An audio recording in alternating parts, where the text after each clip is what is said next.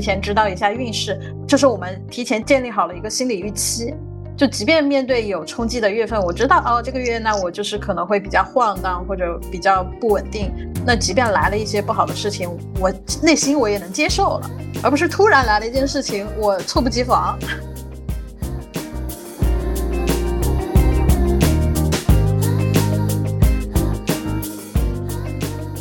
天灵在录制之前聊的时候，他说有个日期让我们听众朋友们非常注意，然后这是一个什么样的日期？然后它又是适合干什么呢？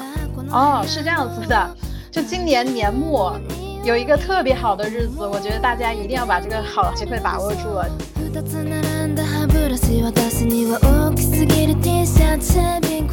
愿望可以直接写在评论区，然后大家点赞，互相传递好的能量。是的，是的。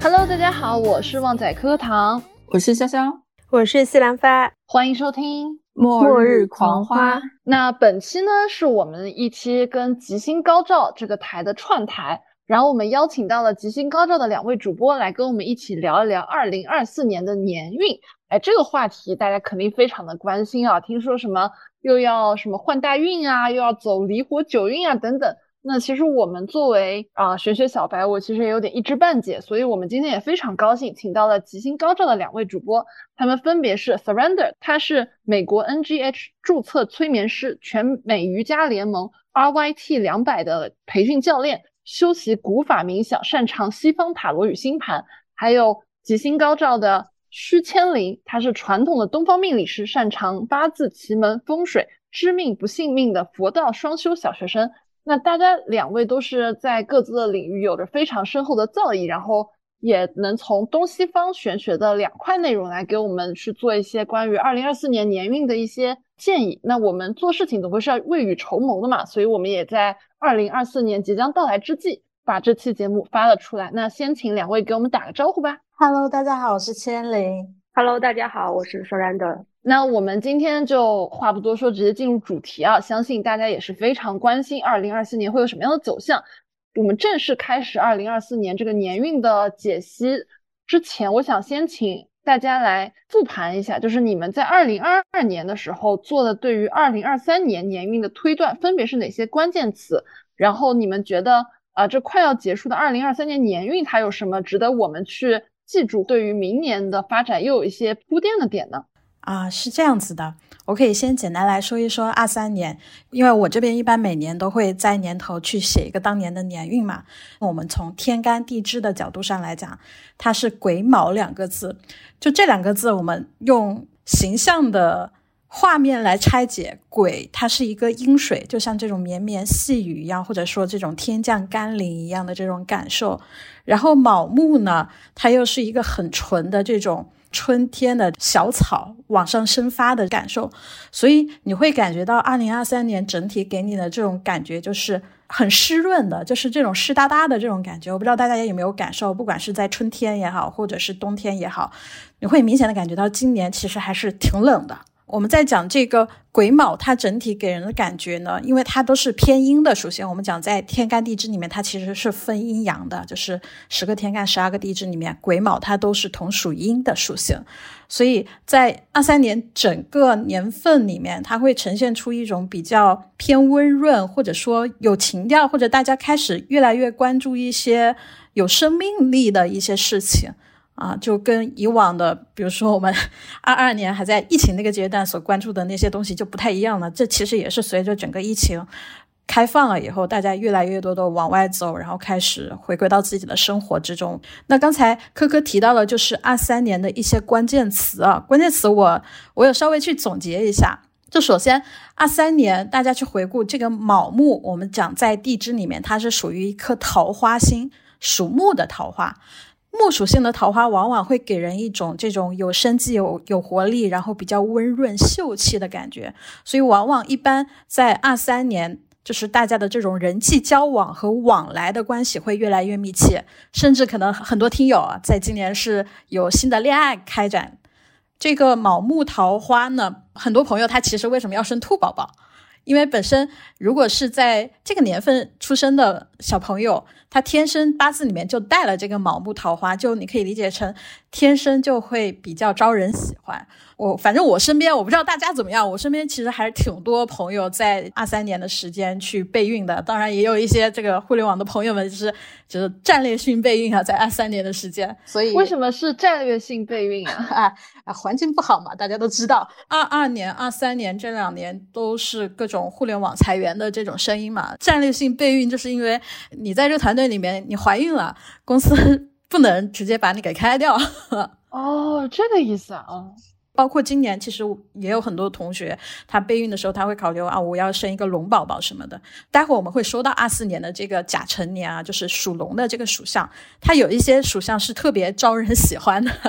嗯，然后从另外一块来讲，我们刚才讲了卯木，就是卯那个地支，它代表了木属性，然后它这个天干地支又是一个相生的关系，就是由癸水来生卯木，所以你会发现。二三年整体的那那个能量的汇聚点都汇集在了那个木属性的能量之上，木这种能量它又代表了这种传统的东方文化，跟这种文化相关的，或者木也代表了一种灵感之气，就像这种春天油然而生的这种小草，就往外冒、往外钻的这种感觉，所以它往往代表的是这种与传统的东方的灵感、创意类相关的东西是有关的，而且一般你像。我们每年去看新一年的年运啊，会以当年开始的时候，立春这一天，它的时间去起一个八字盘，以这个八字盘去看一下这整年的状态是什么样子的。当时那个癸卯年的年运里面，你会发现它八字里面就有很很强的一些，比如说什么文昌啊、什么学堂啊、太极贵人啊这些相关的神煞。就你光是听这些名字，你就听上去都是一些搞搞学术的、搞这种知识领域的这种感觉。所以二三年整体上而言，会越来越多人他会觉得说，首先肯定。我们结合实际情况来讲，大环境没有那么好，大家就会觉得我应该要学点东西，不管我是学一些主流的知识技能，还是搞一搞自己的一些小众爱好，大家都会更多的倾向于说，我能这这个沉下心来去掌握一些更多的技能。啊，一方面也是现在找工作确实太难找，不是一下子就能找到一份很核心的工作嘛，所以大多数人他会选择学习。那大家其实也会发现，这两年越来越多关于这种传统东方文化的声量就越来越起了，就大家越来越关注这这一块的领域。同样，木属性它也代表了这种我们讲春天的感觉，它放在人体里面就是代表了人的这种健康，或者说就是跟你的运动相关的领域。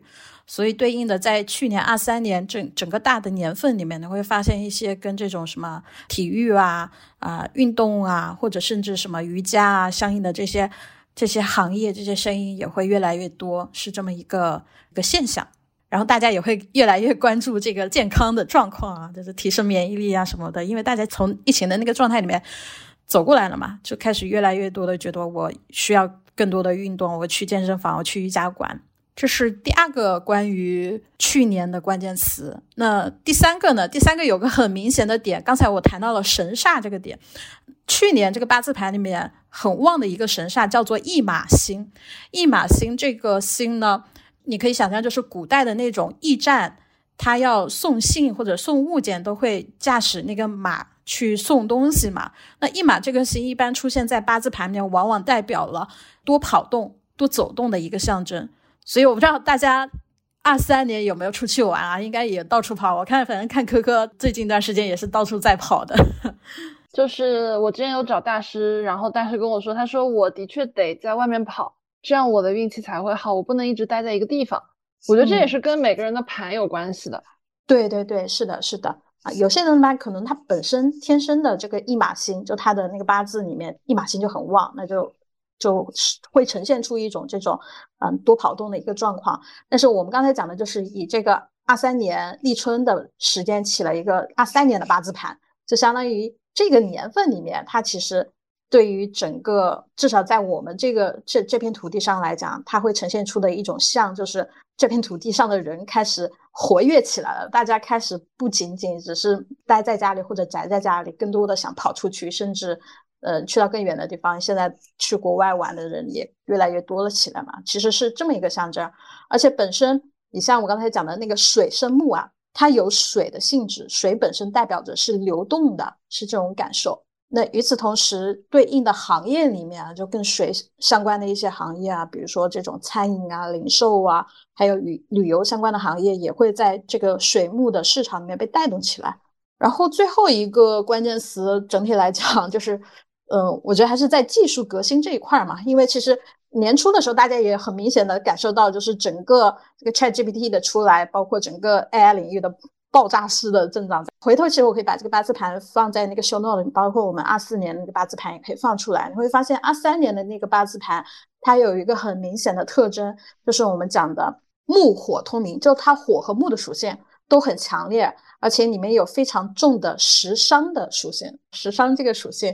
它一般会代表了技术啊，代表了表达，或者代表了这些就是你要花时间钻研的一些领域。如果总结二三年的四个关关键词的话，我个人认为就是这四个：第一个是桃花旺，第二个是东方文化，然后第三个是一马兴旺，最后一个就是技术方面的革新。嗯，听上去还都还是嗯有些印证的，有些事情啊。然后去年我不知道大家体感体感上如何啊？如果你去回顾的话，去年会有一个比较明显的特征，就是月份它的那个。我们讲五行之气是非常纯的，比如说春天就是纯纯的都是这个甲寅寅卯都是木气，到了秋天都是这个庚申辛酉都是金气，所以有两个很特殊的月份，一个是阳历的三月份和阳历的九月份，这两个月份往往就是大家能感受到的这种大环境的波动是很大的哦。但是比如说是每一年的三月份、九月份都是这种。波动比较大的月份吗？嗯，不是，不是，就是去年二三年。哦，了解。OK，关于二三年的年运，在塔罗上面来说，一般会用灵数来看年运。然后我们看二零二三年的话，它的主要的灵数对应的是七，因为二加二加三最终得到是七，所以它对应的就是会对应到塔罗的七号牌。然后对应到塔罗的七号牌的话，今年整体来说就会是一个起伏比较大的一个状态，同时它也会更多的指向。一个人的内在的反思，以及我们会去面临一些嗯更多的冲突的控制，以及冲突的失控。比如说，我们看到今年那个巴以冲突的一个状态，它其实就是一个冲突失控的一个状态。就巴以的冲突，其实它不是今年才有，它是一直都有，但是在今年它就出现了一个。呃，这个冲突没有办法控制这样的一个情况。嗯，然后同时呢，二零二三年它里面也包含数字三，前面的数字就是二零二，基本上前每年都会有，所以它的特征会比较长时间都会有。但三这个数字的话是在二零二三年独有的，就在近几年当中，那这样它也会呈现出三的特征。三的特征就是舍弃。它意味着，其实，在二零二三年，可能很多人都会经历对过去之前一直没有舍弃、一直没有放弃的一些东西的一个放弃，或者说是割舍不掉的东西的时候，就在今年可能就突然就割舍掉了，大概就是这样的一个状态。哦，这是全年的运势的吗？还是有时间点的？灵数的话，如果说是看二零二三，那么它看的是全年的一个主题；如果进到每个月份的话，那么它可以再加上月份。了解了解，因为。因为整个环境的恶化，让人不得不做出一些选择。对，好的，嗯，我还想补充一点，就是我刚才讲这个癸卯，就是水的年份。呃，今年会发现特别明显，就是到了年底的时候，这个十一、十二月靠近年末的时候，这个流感的情况又出来了。是因为本身走到年尾的时候，这个冬天就是水很旺的季节。我们可以去回顾一下，其实当时比如说疫情这个事情，它就起于一九年那个时候开始。走水运的年份，今年其实相当于是我们水运基本上走走到尾了，就在天干上只有这么一点儿了啊，是这么一个情况。所以它在这个末尾的时候，冬天的时候还会有一个小的反弹。哦，这个反弹也就是现在嘛？十二月份的时候？对，十二月份，然后下个月还会有那么一点点，反正就年前这一段时间嘛。所以就大家如果平时就是出行啊这些，还是把口罩戴上吧。是的，是的，我现在就中招了这个反弹。是的，我们俩都中招了。哎，我不过我想补充一个小问题，那年运的判断一般是结束在春节前呢，还是比如说是在十二月三十一号这种十二月底的日子？你这个问题问的挺好的，因为待会我们其实想讲的关于二四年的这个关键词里面，其实就本来其实会聊到这一块内容啊，因为今年其实有一个。大家都在聊的话题，就今年是一个无春年嘛，怎么去定义这个无春年？有很多人会说无春年是不是这个这个这个不适合结婚啊，或者怎么样？我我先来讲一下，其实每一年就从东方玄学的这一套体系里面来讲啊，每一年开始，它既不是从元旦，它也不是从那个农历的初一，它是从我们节气的立春这一天开始的。那立春往往是在二月四号这一天，但它有过波动啊，有时候可能是二月三，有时候可能是二月五号，反正一般大多数时候是在二月四号，就阳历的二月四号这一天，其实是新一年的开端。原来每年的二月四号才是新年，对 对，学习了，就是你可以理解，就是比如说拿生肖来说啊。比如说今年是属兔的嘛，按道理到明年就是属龙了。就比如我经常会被人问到，如果今年你是大年三十晚上出生的这个宝宝，到底是属兔的还是属龙的？大家大概能能 get 到吗？就是大年三十应该是属兔啊。嗯，就是我们这生肖不都是按照那个大年初一来分的吗？嗯，呃，生肖不是按照大年初一来分的，生肖是按照立春这一天来分的。啊，这样子的，对，比如说今年我们过年过得晚嘛，今年除夕是二月九号，阳历二月九号，对不对？嗯，是的，对。然后大年初一是二月十号嘛，但按道理说二月四号就已经立春了，所以你即便是二月九号大年三十除夕那一晚出生的，你也是属龙的，你不是属兔的。哦，原来还有这种说法，所以它其实每年的二月四号这个点，应该也是说每年的立春才是一年的新的开始。对，是的，是的，所以他为什么讲无春年？很大一个原因是因为，首先他已经立了春了，但是农历初一正月初一还没来，就他已经就相当于这个年头没有春，然后到年尾的时候呢，年尾的时候又是先先进入了农历的新年，嗯，然后他才立了春。我我去查了一下，比如说二五年过年的时候，二五年的除夕是。二零二五年一月二十八号，然后立春是二零二五年的二月三号，它就相当于年头和年尾两段它都没有这个立春，所以我们就会把这样的年份叫做无春年。哦哦，学习了，这样是的。那无春年会怎么样呢？无春年其实倒也不会怎么样，只是说。很多民俗里面会有这种传法嘛，讲这个什么无春年啊，不适合结婚，因为你像有一些这种口头的说法，叫什么寡年无春不宜结婚这样的一些民俗名语之类的。但其实如果什么叫寡年呀？寡年就是寡妇年嘛，对，就无春年它有另外一种别称，就民间有另外一种别称，会把它叫做叫寡妇年。嗯，它其实是有个衍生的这样的一个过程，就是。嗯，我们可以理解，首先春天是一种播种的季节，也是代表了这种男欢女爱的这种大家开始浪漫情愫开始衍生的这样的一个季节啊。春天来了，又到了小动物们交配的季节了。是，然后无春呢，大家就会觉得啊，你这个年头年尾都没有春，就这个说法就听上去不好嘛。所以最开始的时候，古人就会把这样的年份把它称作寡年。那寡年寡年说说习惯了，然后后面就演变成就。就直接把它叫成叫成寡妇年了，是这么一个说法和演变的由来。但是我发现还是很多朋友今年密集的在下半年结婚，在二三年的下半年结婚，可能大家都是觉得啊，明年是个无春年、寡妇年就不能结什么的，就今年就赶 KPI。哈哈，所以明年能结婚吗？啊，明年肯定还是能结婚的。我我个人认为啊，就是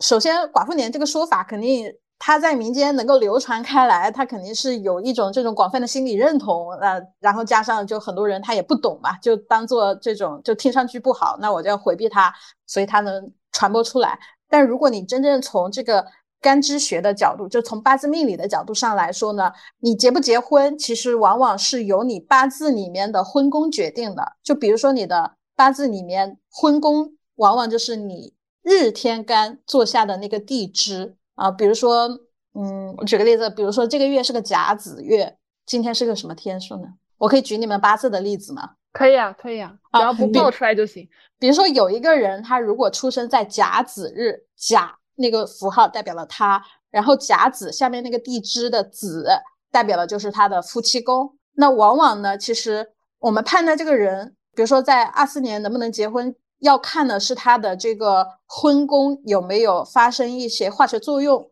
就化学作用，你们八字里面用一些这种专业术语术语来讲，就是什么被合啦、被冲啦，反正就是有一些额外的外在因素去让你的婚宫动起来了，那往往是能结婚的，或者说要结婚的。哎，那我有个问题啊，就是如果说在这个婚宫没有被发生化学作用的情况下结了婚会怎么样？会不好吗？还是呃，它其实是一个因果的问题。就如果你婚宫没有这种很明显的动弹的现象，那往往代表你这一年不太会有结婚的征兆。那有了这个动向，也才说它是一个起因，由这个时间所引起的一个波动，然后让你在这件事情上做了结婚这个决策。哦，这个意思哦，他是这个前后是这样理解的，相当于说你的婚宫有了这样的一个征兆，相当于你平白无故得了一股外力帮你一把，推你一把。推了你一下，外力得多大呀？光推我也不够啊！就是上海这么多女孩在等着推呢，推不动呀。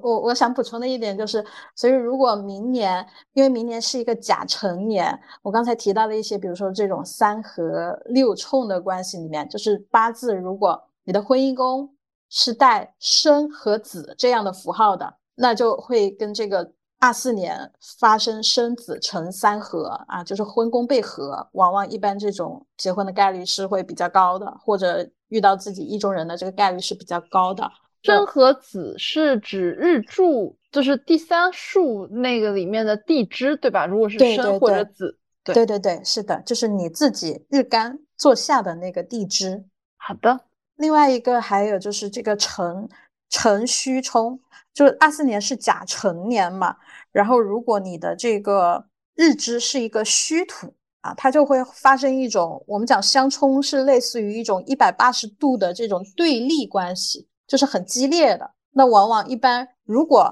本身跟伴侣之间的关系特别好的话，冲一下可能就冲散了；但是如果本身没有在一起，但是可能就冲一下就迅速 crash，可能闪婚。啊，这这这有点像那个那个 Uno 里面的翻转牌，哎，是是是，有点像，有点像。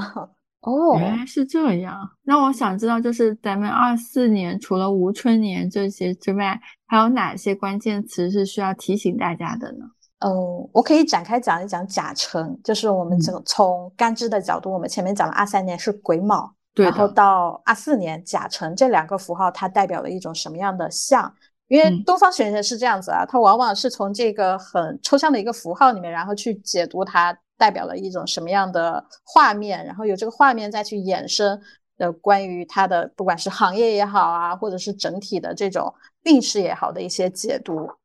那甲辰这个符号在我们天干地支里面，首先甲它代表了就像参天大树一样这样的，我们讲是阳木，因为。五行里面分阴阳嘛，甲这个符号它是属阳的，然后它又是一个木的属性，所以在你面前呈现出来的就是一一棵大树。然后辰辰土呢，就是辰这个这个地支它是属土的，就我们看上去木是克土，就从五行上来讲，土和木是交战的嘛，就好比这个树它长得很大，它的根系是足够发达，它是能把这个。这个土给牢牢的给抓住的这种感觉，就我们表面上看上去是这种有冲突的天干克地支的这样的一个象，但实际上呢，就是这个尘土，它虽然是属土的，但是地支它里面其实往往含了一些杂气。尘土这个土，它是一个湿土，在八字里面我们讲它是代表了水库。你如果去想象一个画面，就是它好像是一片湿地一样的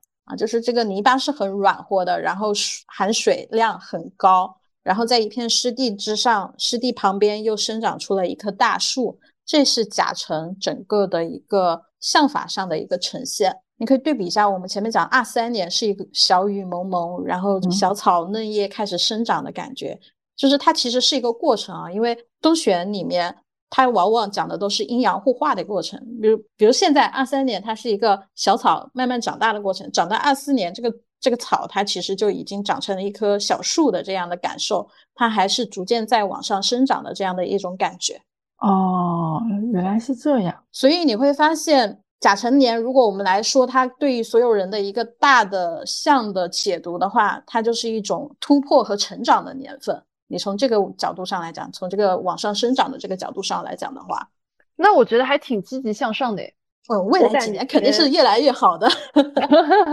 我感觉这点从灵数上面的看，就是也相互是能够对应上的。因为从灵数上面来看的话，到二四年就是到数字八和数字四嘛，然后数字八本身就是一种得到力量和更多的获得掌控感这样的一个含义。就它相比七号牌，就是数字七的时候，一个是一个比较起伏动荡的一个状态。然后每个人的感受可能是会觉得，就自己什么都抓不住，很多事情都并不是由自己做主的。然后因为这样的一个外在环境，所以人才会更多的转向内在的反思，这到底是不是我想要的？因为外界环境会变得越来越失控。但是到二四年，这个环情况就会有很大的好转，因为外部的环境会相对来说会稳定很多。然后大家自己也会觉得，就是对身边的事或者对自己的事会更加有掌控感。嗯，我以为明年就是会更动荡，原来明年可以稳定下来，放心了。动荡其实是有的，它这个成长和突破的过程，它不是那种我们讲一帆风顺的，因为前面讲那个天干克地支嘛，它中间其实也是存在着这个冲突的，而且尘土它本身里面所带的这些杂气啊。杂气里面含有土、水、木这三种属性，也是互相斗来斗去的这种感觉，所以你可以理解，就整体趋势它是向好的，但是这个趋势成长它不是一帆风顺，它是要伴随着阵痛和代价在的，稳中向好啊，又稳定又得到力量，对吧？稳中向好，嗯，对，就是大家从一个过渡的、慢慢过渡的视角去看，就是从二三年到二四年，整体是一个就是更加找到方向。和更加知道自己要什么或者往哪个方向去的一个过程，对，它是一个过渡的年份。哎，那我们刚刚其实有聊到说，二零二四年是一个比较稳中向好，然后大家渐渐得到得到力量的一个年份嘛。那比如说有什么行业明年会有比较蓬勃发展的趋势，然后有什么行业需要注意呢？如果从这个甲辰年的角度上来讲，我们讲。嗯，寅卯辰从二二到二三到二四年这三个年份，其实都是走在木属性比较旺的三个年份里边。然后寅卯辰，我们讲它代分别代表了梦、正、忌，就是一个是起点，二二年是起点，二三年是这个木属性发展的高点，然后二四年是这个木属性发展的一个尾期或者是这个收身的阶段。所以你会发现，其实从二二年开始，它。会有一些跟木属性相应的行业，它会快速的发展起来。一些新兴行业啊，比如说，嗯，这种二二年和二三年，嗯，身心灵的行业啊，跟这种文化跟木属性相关的，然后还有这些跟能源、新能源相关的、环境有关的，甚至是跟一些这种信息储存或者是应用技术相关的，甚至是。二一年惨遭重创的整个教育行业，那在二二年和二三年也在重新去找它，找到它的契合点，或者说它那个发展的方向。你会发现在这么一个阶段里面呢，二二年和二三年木属性的行业它起来了，但是到了二四年，因为它是这个木属性的尾声了嘛，那二四年针对之前那些发展的比较快的这些企业或者是这种行业，它可能就会有一些。约束性的政策给到它，那其实二四年为什么我说它是一个过渡的年份？就是你会发现它在这个过程是一个洗牌的过程。之前这些快速建立了优势、竞争优势的这些新兴行业里面，它会出来一批 就是偏垄断的，或者说这种巨头级别的，然后就把那些其他的给洗掉了。然后他们再往后面的火运走的时候呢，他们又能就是茁壮成长。就你会发现，二二、二三、二四是木属性很旺的年份。嗯，然后从二五、二六、二七又开始逐渐走到了火属性旺的这个时候了。其实我们最近两年经常听到的一个词叫离火九运，就反复被提及啊，大家就很有很有感知。就关于这个火属性啊，就是已经开始，不管是在这种什么电子能源行业啊，各种电力车，然后包括像一些这种传传播媒体行业啊，甚至是跟这种思想啊、情绪相关的这种，能够带来。情绪价值和感染性的这些工作领域，它其实是慢慢在往上走的这么一个阶段，包括像艺术和审美的领域也是的。哦，离火九运就是以是指旺火这一块的那个方向是吗？对，它是一个由木及火，一个健身的一个过程。因为五行上我们讲木是生火的嘛，它是有一个这么样一个过渡的一个过程。而且正好讲到二四年的另外一个关键词，就是这个离九运，离火九运这个词。二四年其实刚好就是我们讲这个离火九运的开端的年份，就我们刚才讲的那个立春，二零二四年二月四号，刚好就是离火九运正儿八经的第一天。嗯。啊，我有个问题，就是离火九运会延续多久呢？离火九运是二十年，还有一块就是惨遭重创的行业，就是土属性相关的行业了。从二 二、二三到二四，这木属性很旺的时候，木是克土的嘛，所以你会发现这两年这个房地产一直起不来，一直会被压着一头。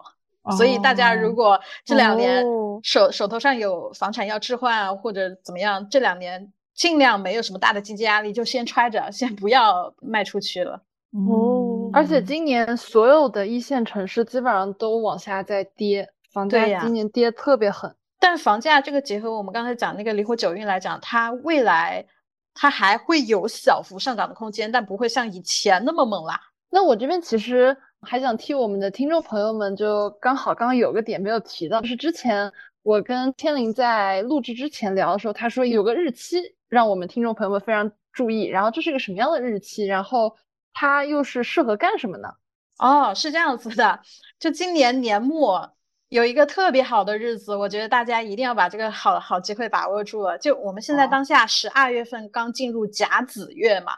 甲子这个干支，这个天干地支在我们八字里面它是为首的，因为我们听说过六十甲子，它是六十个干支组合里面的第一个组合。嗯，然后今年元旦的这个时间呢，就是二零二四年的一月一号这一天。首先，它是个元旦，呃，就是从公历纪年法的角度上来说，它是第一天嘛。然后，它从我们这个干支历法的角度上来讲，它是甲子月的甲子日。这一天拥有了三成的这个 new buff，这是非常 新的一天。所以这一天，我们节目是在元旦之前就就上线了嘛。大家如果有听到这里的话，一定要把这一天记住，因为这一天非常适合你去呃许愿，就是对于未来有什么样的期许，有什么样的新的盘算，有什么样新的打算，一些新的愿望都可以在这一天许下来。哎，我有个问题，这个许愿怎么许啊？它要对着什么方向，然后要写下来，还是要怎么搞？这个就到 surrender 领域了。就许愿这个事情比较简单啊，它主要的话。嗯，其实我们之前有一期播客，非常详细的讲了许愿这个事情怎么许，这里可以简单的讲一下。就首先第一个，许愿之前就是大家最好是做一些冥想或者说是静心的方式，比如说，嗯，点熏香啊，放音乐啊，嗯，或者说洗个澡啊，这些都可以，就看大家用什么样的方式能让自己把心静下来。嗯，第二步呢，就是大家要找到一个本子，然后以写的方式把自己的愿望写下来。一般来说呢，愿望最好不要超过五条，因为太多的话，基本上不太可能是你就是内心真的很关注的那些内容了。把这个愿望写下来之后呢，大家可以把这个纸条留着或者烧掉都可以，这个没有特殊的要求。最后呢，在每一天里面，大家可以去观察自己发生的事情，然后把那些对你你会感觉到哎好像有相应的事情去把它记录下来。这样的话就比较容易让你的愿望实现。这一天的任何时间段都可以做这个事情，还是说是哎，我要在日出之前，或者要在日落之后呢？没有太多的时间要求，都可以。我个人建议就是你那个最能静下心来的那个时间，就是你能很把注意力聚焦到你这些愿望上的那个时间，其实是最好的。那地点有什么要求吗？还是说一定要去一些呃寺庙啊什么之类的地方？地点上的话呢，你可以在自己家里许，或者说去当地的城隍庙许，就是把你的愿望告诉城隍老爷。这个我们之前也讲过，就是城隍老爷相当于你这个地方的父母官嘛，所以他对当地的那个人民会特别的关注，特别的关爱。是的，是的，一定要好好把握这一天，因为我看了一下，就是地法里边。下一个同样的天数得到十五年之后了，就是到二零三八年。我的天呀！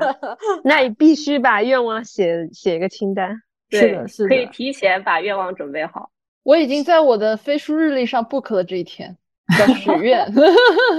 那二四年有没有什么特别值得注意的月份，或者说特别好的月份呀？我们整十二个月，我们是按阳历来算的，就是阳历里面的节气来算。刚才说从二月四号立春开始，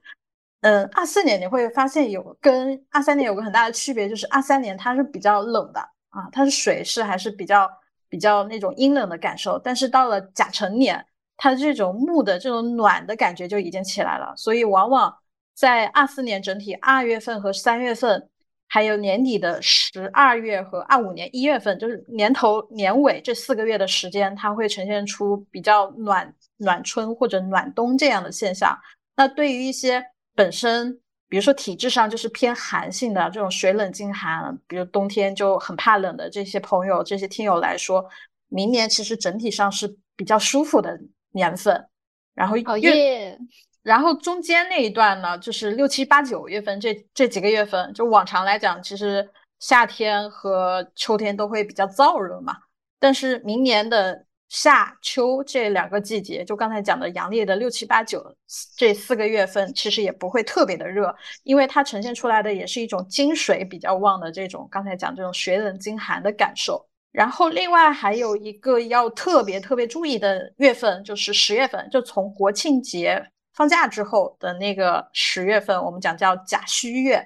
跟我们这个甲辰年，它有一个年月相冲的关系。我们刚才讲辰戌冲嘛，就它这一个月份里面包含的这种冲突的信息是比较大的，所以大多数人可能在这个月份里面，特别是如果你八字里面本身就带了辰土和戌土这两个地支的，那往往在十月份的这个波动就会会比较大。原来如此。好吧，我已经在我的日历上已经 标注了。对，十月份要尤尤为注意，可能会涉及到一些这种换工作啊，或者感情的变动啊。我觉得我现在对这种事情的心态很好，因为我觉得人生总有起起落的，不可能永远一直在起，或者说永远一直在落，要接受这种世事无常嘛。啊，是的，其实你这种心态是非常好的。我们讲有时候其实你看看八字或者看看星盘，就提前知道一下运势。就是我们提前建建立好了一个心理预期，就即便面对有冲击的月份，我知道哦，这个月那我就是可能会比较晃荡或者比较不稳定。那即便来了一些不好的事情，我内心我也能接受了，而不是突然来了一件事情，我猝不及防。觉得总是自己什么事情搞做错了、搞坏了，所以才会遇到不好的事。是的，主要是调整一下预期。我觉得如果预期能够相对的放在一个平和的角度，那还是会大家会心里舒服很多。但是我其实还挺关心离火九运的。我们关于离火九运还能再展开说说吗？可以啊，可以啊，可以啊。我感觉很多朋友应该非常关心离火九运，特别。咱咱们听友应该女生居多啊，我我们电台也是女女生听友会比较多一点点。大多数人应该听闻离火九运都是从这个所谓的大女主时代听来的，就是未来的二十年中女时代是的，中女时代。我先来讲一下，就是离火九运这个词是怎么来的，它其实是另外一套体系了，这个跟八字倒没有什么太大的关系，它其实是是一套。风水里面的理论体系，这个这个是风水里面的一个我们讲叫悬空风水里面的一套三元九运的理论。那三元九运其实也没有那么玄乎了，因为它如果你放在这个现代天体物理学的角度上来讲，古代研究三元九运，它其实研究的就是地球和太阳系整个九大行星之间的关系。那我们刚才讲离火九运二十年嘛，包括现在艮土八运也是二十年，它每一运的时间都是二十年的时间。这个二十年是因为在整个太阳系来说，每隔二十年，这个土星和木星它就会相会一次，就会处在一条直线上。那由这个土星和木星相会的时候，它其实它的那种引力发生的变化，对地球多多少少就会产生一些影响啊。这是每一个运所带来的一些。就是它，它，它有一些不同的转变，是因为这个原因哦。原来是这样。对我刚才讲的那个三元九运嘛，就是我们整个悬空风水里里面的，我们讲叫天运风水啊，它是分成九步运的。其中我们讲的这个离火九运就是它的最后一步。离火九运走完了，它又会从一运开始，又从这个一二三四五六七八九走过来。所以你会发现，它完整的运势其实一个周期是一百八十年。二十乘以九是一百八嘛，嗯，这个一百八十年呢，是因为每个一百八十年，太阳系的那九大行星它就会同时跑到太阳的同一边。这就是我们古代天文学家称之为叫做九星连珠的一个现象。所以三元九运是这么来的。那里面刚才讲了，就每一运是二十年的时间嘛。我们现在这个九运它到来的时间刚好就是从二零二四年二月四号立春开始，然后到二零四三年的二月三号，就就就二零四四年立春之前，就完整的二十年的周期是九运来覆盖的。所以我们了解了离火九运之后，我们可以怎样去，比如说它具体会好在哪里呢？或者具体对哪些有些影响？嗯，离火九运其实我们可以从它本身的这些性质上来去评判，就是它为什么。首先，这个离代表了什么？离其实是我们先天八卦、后天八卦里面讲的离卦。离卦这个卦的卦象呢，大家如果有了解这个易经或者了解这个八卦的同学，你会知道，我们讲离中虚，坎中满。就离它的那个卦象啊，大家可以贴个图在 show note 里，就是两边是一根实线，然后中间是一根就是一个一个断掉的虚线，就好比你们去看现实生活中火焰也是一样的，就火这个东西，它内焰是没有温度的，然后外焰是有温度能去灼烧物体的，所以我们把它叫做离中虚。嗯。这是离卦它本身代表的含义，所以如果你去从卦象的象法上去拆解的话，它会引申到很多，比如说跟一些虚拟精神领域相关的一些有关的行业，它会。这也是为什么 这个这个我其实我也稍微解释一下，就可能会有听友会说，哎，AI 不是这个二三年起来吗？二三年还没有到离火九运啊，但离火九运它其实并不是说到了。二零二四年二月四号那一天啊，这个开关一按下来，它就切换成那个运势了，不是的，嗯，就是运势它都是一个慢慢交换、慢慢去迭代的一个过程。比如我们现在会发现土属性的这些行业不太行了，但为就过去的二十年土属性蓬勃发展啊，中间有那么几年的那那么十来年的时间，房地产就是风一般的涨，但是涨到我们这个土运的结尾啊，房地产就不太行了。然后你也会发现，在这个结尾的这几年啊，就跟火相关的一些这些行业，它也慢慢的有声量起来了。包括二三年的这些 AI 的领域，包括像这些电力能源的这些行业，它其实是一个逐渐过渡的过程，不是说到那一天，到立春那一天，我就变成了这个李火九云，不是的。嗯，这个在占星上面来说的话，有一个原理叫做入相位或者出相位，因为相当于每一个星星它都是有一个发光的光辉度的，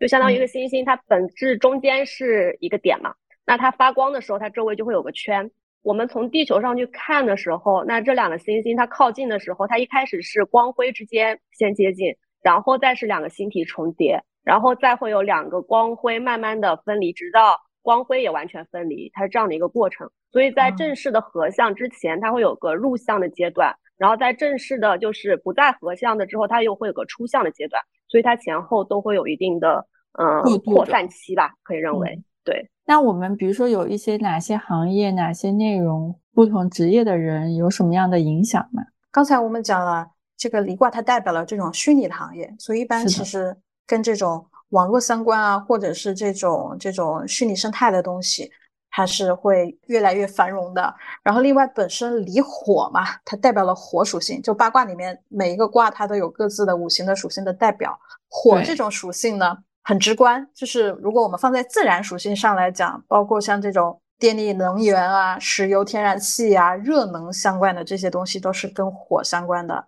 然后。我们如果放在人文行业里面，火它代表了这种我们讲仁义礼智信里面，火是主礼的，就是那个礼尚往来的礼。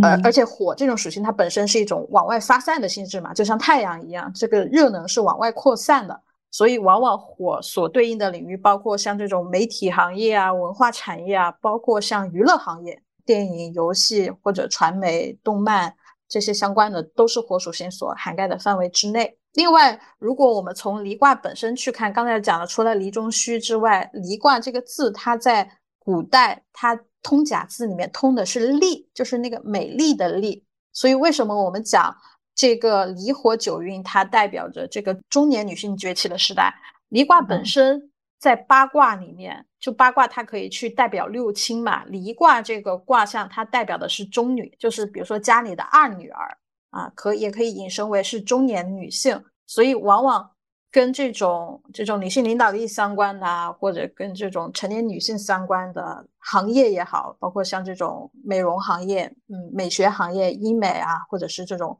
呃绘画相关的这些行业，也是能够得到比较大的发展的。就未来会看到越来越多，而且为什么？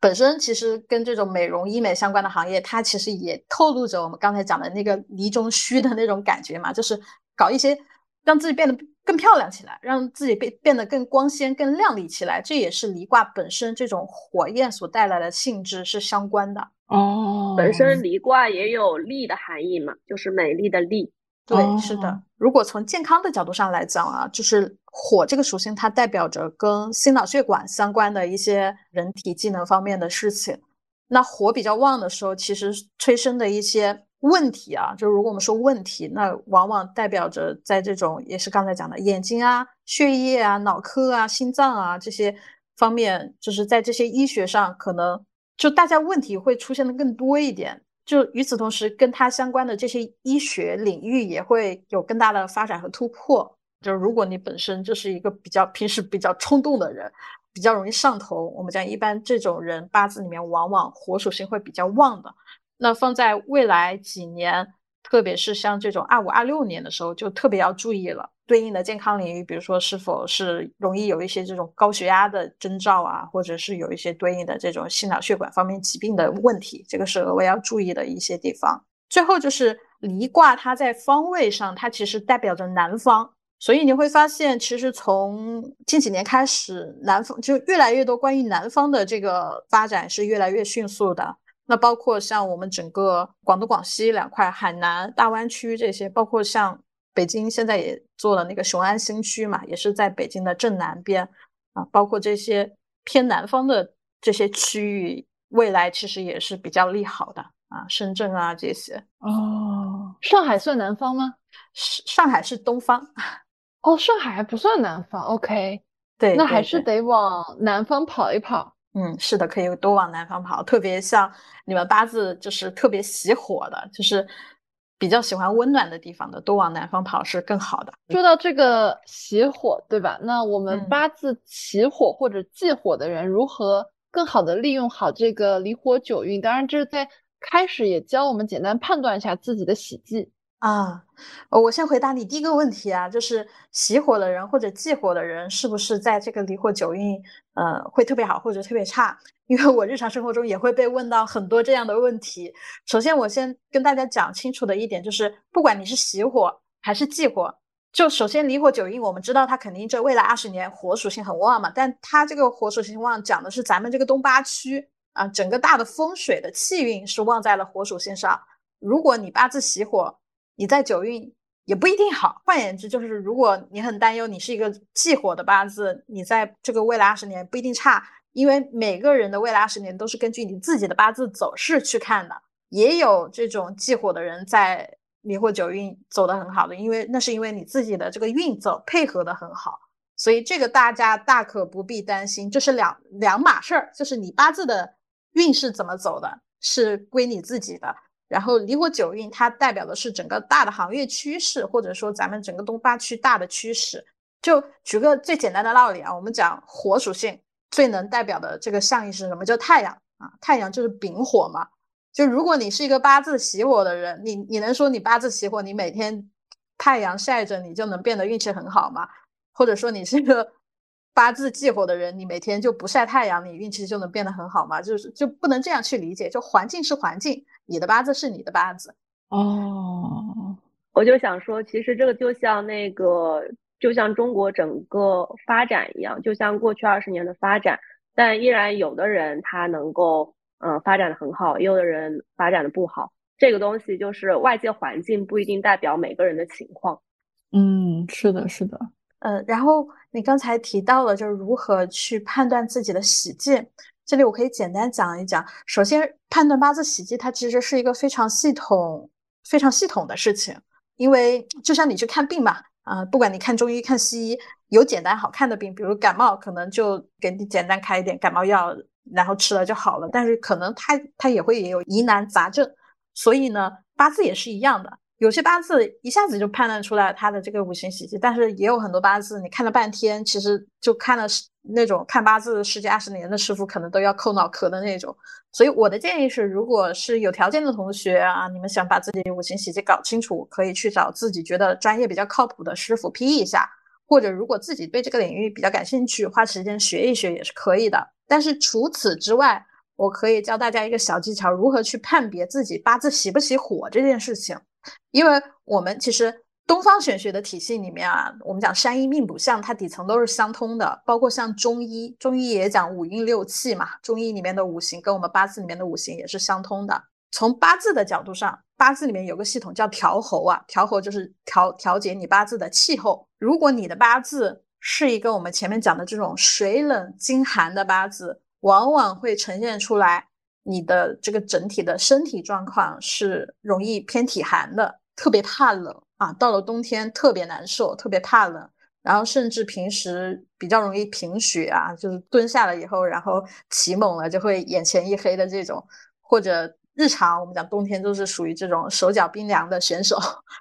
有时候压力大了也容易头晕啊，有这样的症状，恭喜你，大概率就是喜火的，因为从体质上来讲的话，一般偏寒的体质我们。是需要这种更加温补的属性去补充它的。那火属性本身从五行上来讲，它就是老阳啊，就是这个阴阳里面它是极阳的属性。那如果本身你就偏体寒，就从这个物理特征上来讲，那你大概率五行这个八字里面就是喜火的。这个不绝对啊，只能说比较大概率的去判断。原来是这样的，因为还有很多一些，比如说一些禁忌之类的，有什么要注意的吗？嗯，禁忌是指就比如说，呃，八字喜火，然后忌火的。那除了这个之类的禁忌之外，还有一些其他的禁忌吗？关于离九运的？啊，我就说喜火的好了。其实我们刚才讲的那些，不管是行业也好，这个方向也好，嗯，方向是南方嘛，然后行业对应的刚才那些代表的火属性行业，如果你是喜火的，那未来如果要换工作，可以多往那方面去考虑。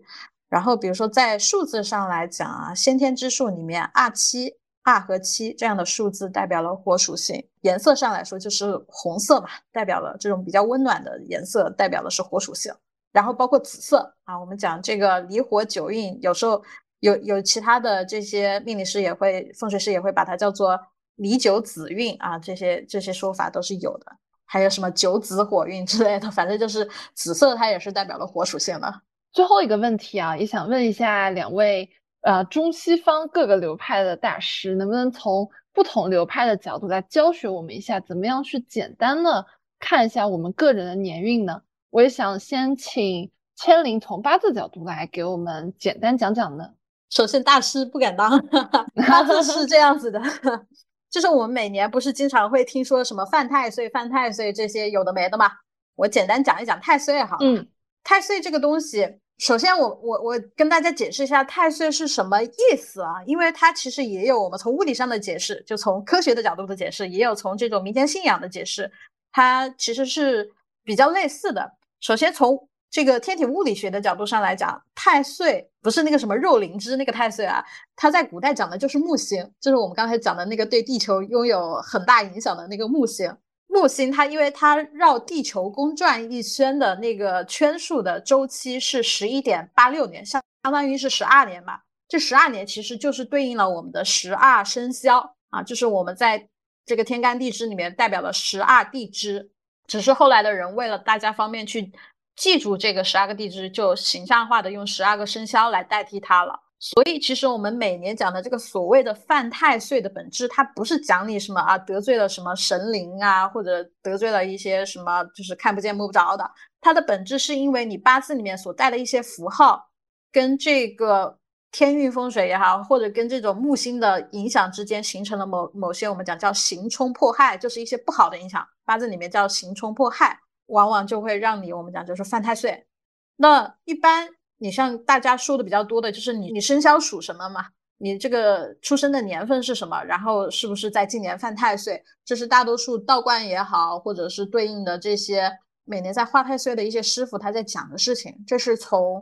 科学的角度上来解释。而如果我们从民间信仰或者从我们这个本土宗教道教的这个角度上来讲，太岁它是什么呢？这是在道教的整个神仙体系里面，首先道教是有神论啊，就是在咱们这个宗教体系里面，它是承认有神仙的。然后神仙其中有六十个神仙，就是我们刚才讲的六十甲子，就每一个天干地支的组合，它都会有一个值班的神仙。比如说今年二三年癸卯年，他值班的那个神仙叫做皮实大将军。然后到了明年二四年呢，又换成另外一个将军来值班了，叫做李成大将军。就相当于每一年都有不同的神仙来轮流值班。这个我们在道教的说法里面会把它叫做值年太岁啊，就是这个每年不同的这个大将军。也就是说，这位神仙他一旦来值班了，来交班了以后，他就会掌管新一年的这些人们的这些一年的福祸，或者说一年的这个运势。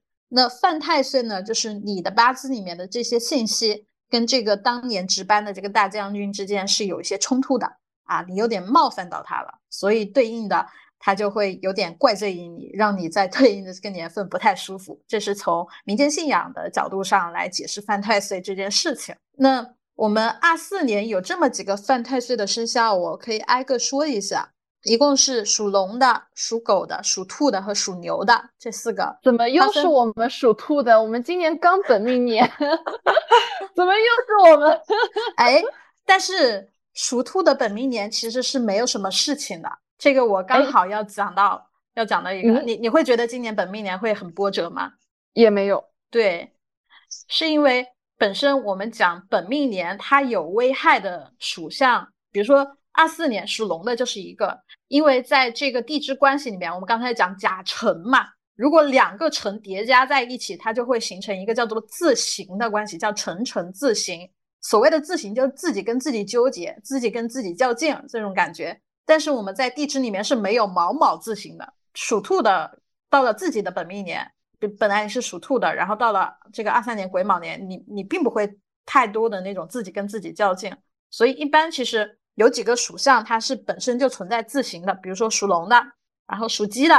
属鸡的是酉酉字形，然后属猪的亥亥字形，还有一个属马的叫午午字形。只有这四个特定的属属相到了自己的本命年，其实才会比较凶，其他的那八个生肖其实没有太大的关系。那我感觉我的二四年会很凶诶，因为我二四年就会有三个辰，是你就行的不行嘛，就纠结的不行。对，要是到二四年的四月，我就会集齐四个辰啊，这么多，我俄罗斯方块都没那么多同样的东西，打一个城炸。是的，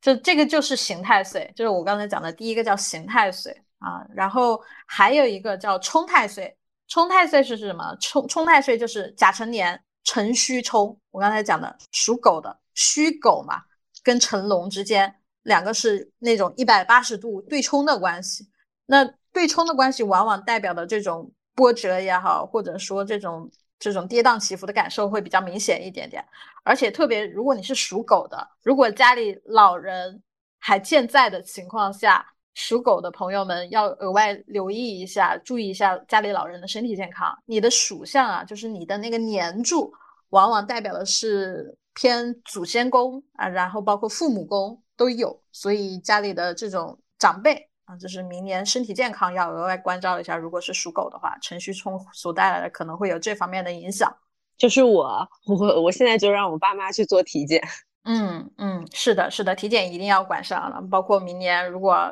我们我们待会也会讲到一些这种化太岁的一些方法啊，我待会也可以介绍到。我先把这个太岁讲完，还有两个太岁，一个是叫害太岁，一个叫破太岁，这两个影响稍微小一点。刚才影响比较大的是刑太岁和冲太岁。害太岁是什么意思呢？害我们在八字里面讲的叫穿害，就相当于是拿一根针在慢慢的作你啊，就是那种让你隐隐觉得不舒服，但是你又对对对对对对对，是的是的是的，所以就是这个害太岁它又特别隐蔽，拿针在扎你，你也不知道谁在扎你那种感觉，所以往往就属兔的明年是属于这个卯辰亥，卯辰相害，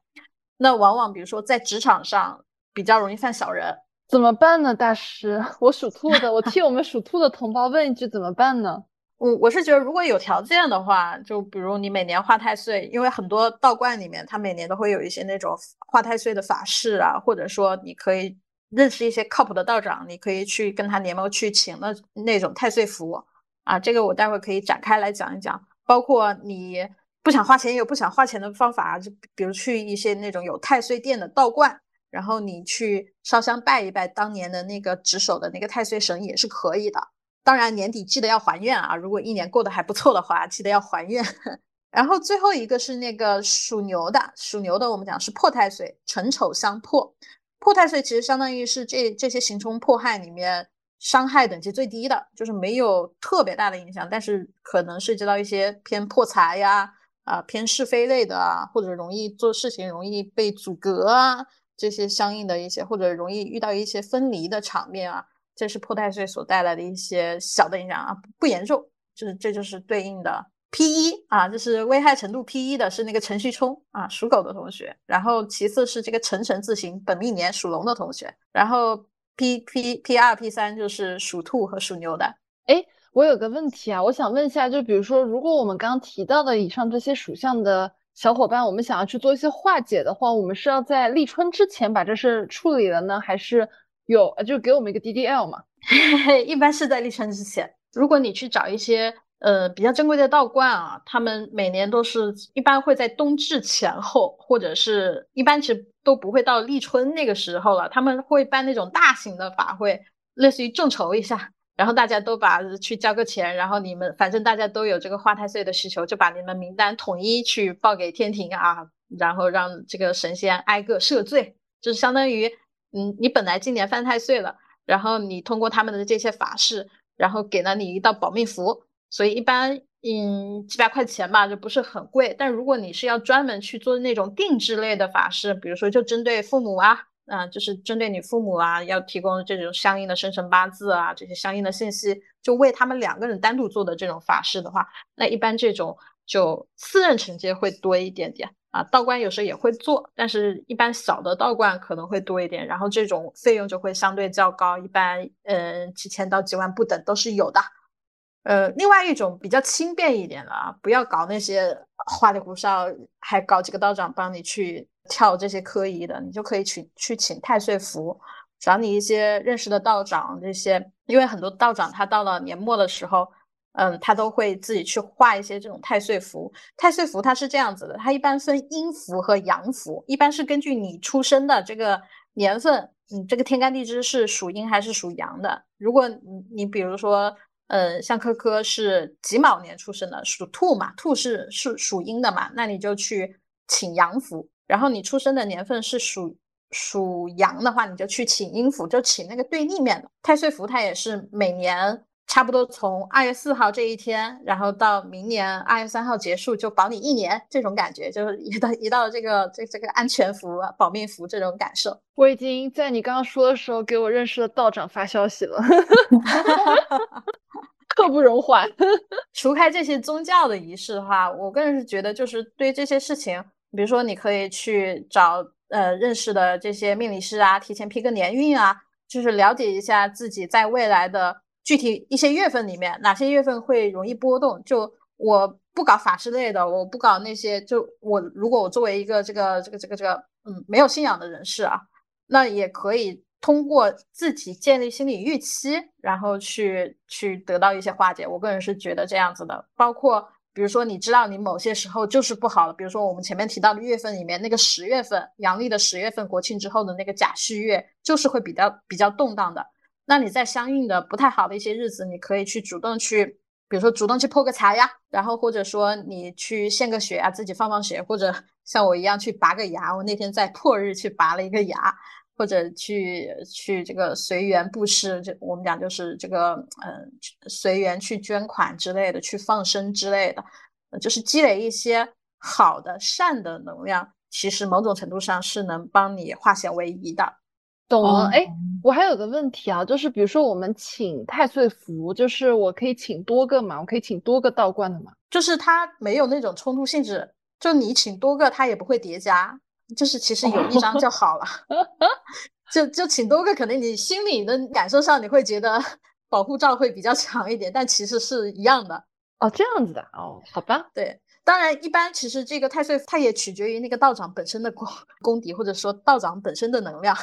懂了，那接下来请 Surrender 帮我们讲一讲，从塔罗的角度来看一下，怎么看自己的个人年运呢？嗯，塔罗的角度看的话，有第一种是比较简单的方式，就是大家可以去看一下自己的那个流年的灵数的真相数字和真相牌。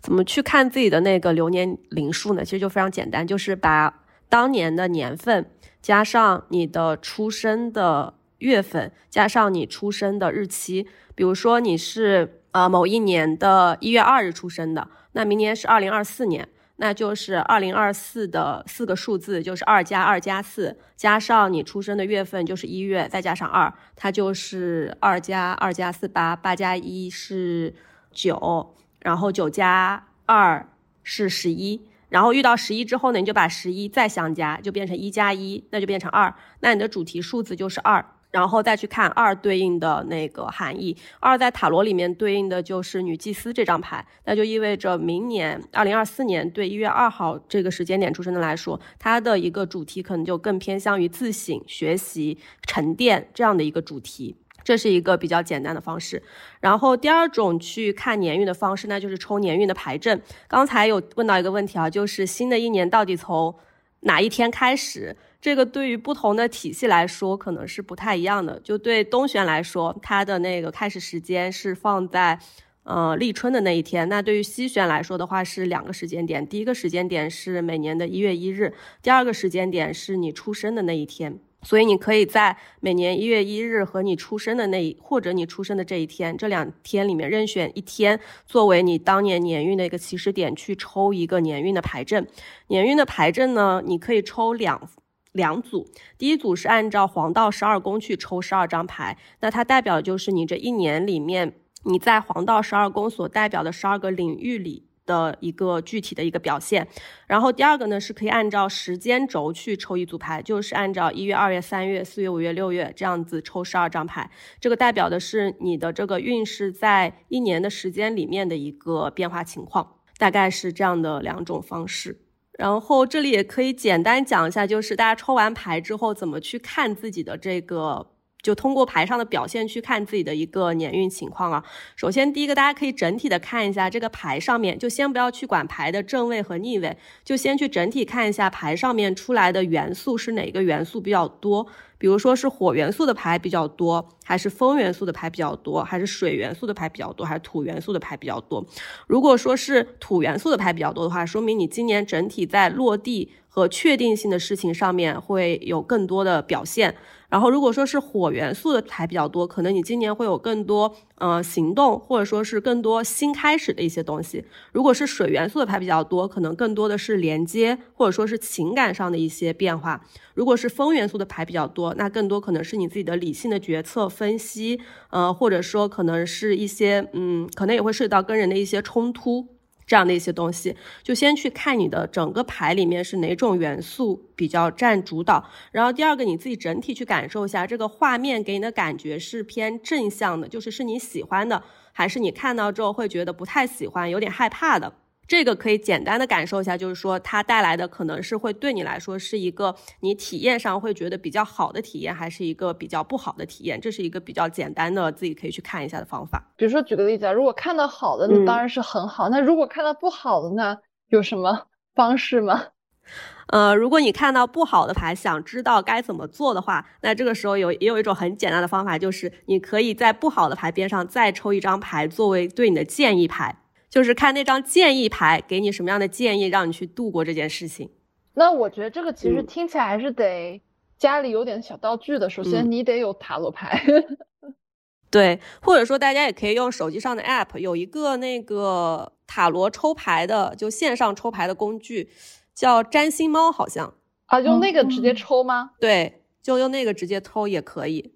哎，那我有个问题啊，既然有这种在线抽牌的 APP 的话，我们是不是也可以平常有什么问题，也可以通过这个 APP 来自己摆一个牌阵呀？也可以，就平常的话，比方说简单的问题，你可以就抽一个三张牌啊，这样子。那我还有一个小的问题啊，其实我一直很好奇，因为我们比如说平常占星有那种线下的占星，对吧？线下占星就是塔罗是把一堆牌在你面前展开，让你自己抽，然后也有就是说。塔罗师跟你远程，他摆好牌，然后你说，哎，给我几个数字。这里面他的 I mean 就是人跟牌的感应程度是一样的嘛？就是我总会觉得说，哎，线上的是不是就随机性更强一点？嗯，我自己的经验来说是这样的，就一个能够静下心来的个案自己抽牌的准确度，大于一个能静下心来的占卜师帮个案抽牌，大于一个不能够静下心来的个案自己抽牌，大于一个不能静下心来的占卜师替个案抽牌。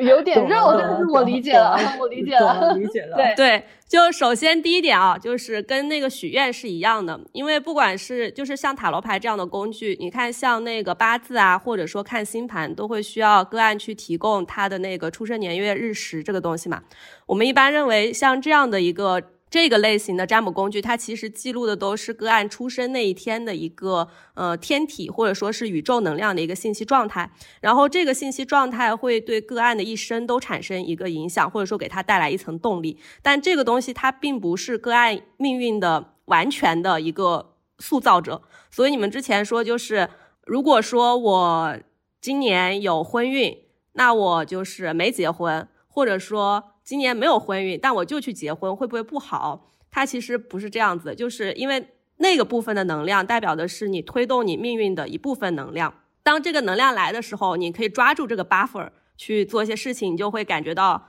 事半功倍。但是没有这个能量帮你的时候呢，你可能主要就靠自己了。但是大多数人可能比较懒哦，就每单要靠他自己的时，他可能不但抓不住 buffer，就他如果连 buffer 都抓不住，靠自己基本上都不行。那第二部分就是像塔罗这样的工具的话呢，因为它主要是依赖人自己的情况出发的，所以它和这个问卜者就相当于说，它链接的是问卜者当下的就是属于个人的那一部分能量，所以就会需要他在占卜之前一定要能够静下心来，就他最好做一些冥想或者放松的呃方式，让自己能够放松下来，然后让自己不要处于一个情绪过分激动。过分执着或者说过分偏激的这样一个状态，让自己尽量处于一个比较平和的状态，再开始抽牌，这样抽出来的牌一定是会非常准的。那如果问卜者自己没有办法做到这样一个状态，因为占卜师他自己通常来说，就他通常来说会对问卜者的问题没有什么太大的情绪反应嘛，所以如果问卜师他自己的修行经验比较好，那么当占卜者向他提问的时候，他替占卜者去抽牌也一样是 OK 的。但它里面就会带上占卜师他的一个个人的色彩，所以一般来说，就是如果这个问卜者能够静下心来，那么他自己抽牌是最好的。如果说这个问卜者他不能够静下心来，那么占卜者帮他抽牌也是 OK 的。那比如说像你刚刚说的占星猫这种 APP，这种情况下，它是不是也得静下心来抽，它的准确率也会挺高？是的，而且用占星猫这种 APP 抽的时候，它其实还是自己抽牌，只是说它洗牌的那个过程是那个。呃，它系统帮你随机完成的，但是你抽哪张牌，这个过程还是你自己去完成的。懂了，它解开了我一个很久很久都很想知道的问题啊，就线上抽和线下抽的差异是什么？然后你刚才说那种连线抽报数字的，其实它的流程跟占星猫差不多，相当于也是占卜师帮你完成了洗牌这个动作嘛，然后你自己去报数字，相当于你就选择了抽哪几张牌。好的，那今天非常感谢吉星高照的两位很厉害的中西方的占卜师，然后能做客我们节目来给我们分享对于未来二零二四年的展望。然后大家也不要忘了在一月一号的时候去进行一个许愿哦，然后一定要认真的。把我们的愿望许下来，然后具体，如果你听到这里已经忘了那个许愿的流程是怎么样，你可以再回过去，回到我们讲许愿的那个部分，然后我也会在 show notes 里面把那个时间点标出来，方便大家去跳转。然后希望大家在。呃，未来的日子里面都能顺顺利利、平平安安，然后都能心想事成。再次感谢吉星高照的两位做客我们节目，呃，希望之后能常常来玩。那我们今天就到这里，拜拜，拜拜，拜拜，拜拜，直直接写在评论区吧，把愿望。可以，愿望可以直接写在评论区，然后大家点赞，互相传递好的能量。是的，是的。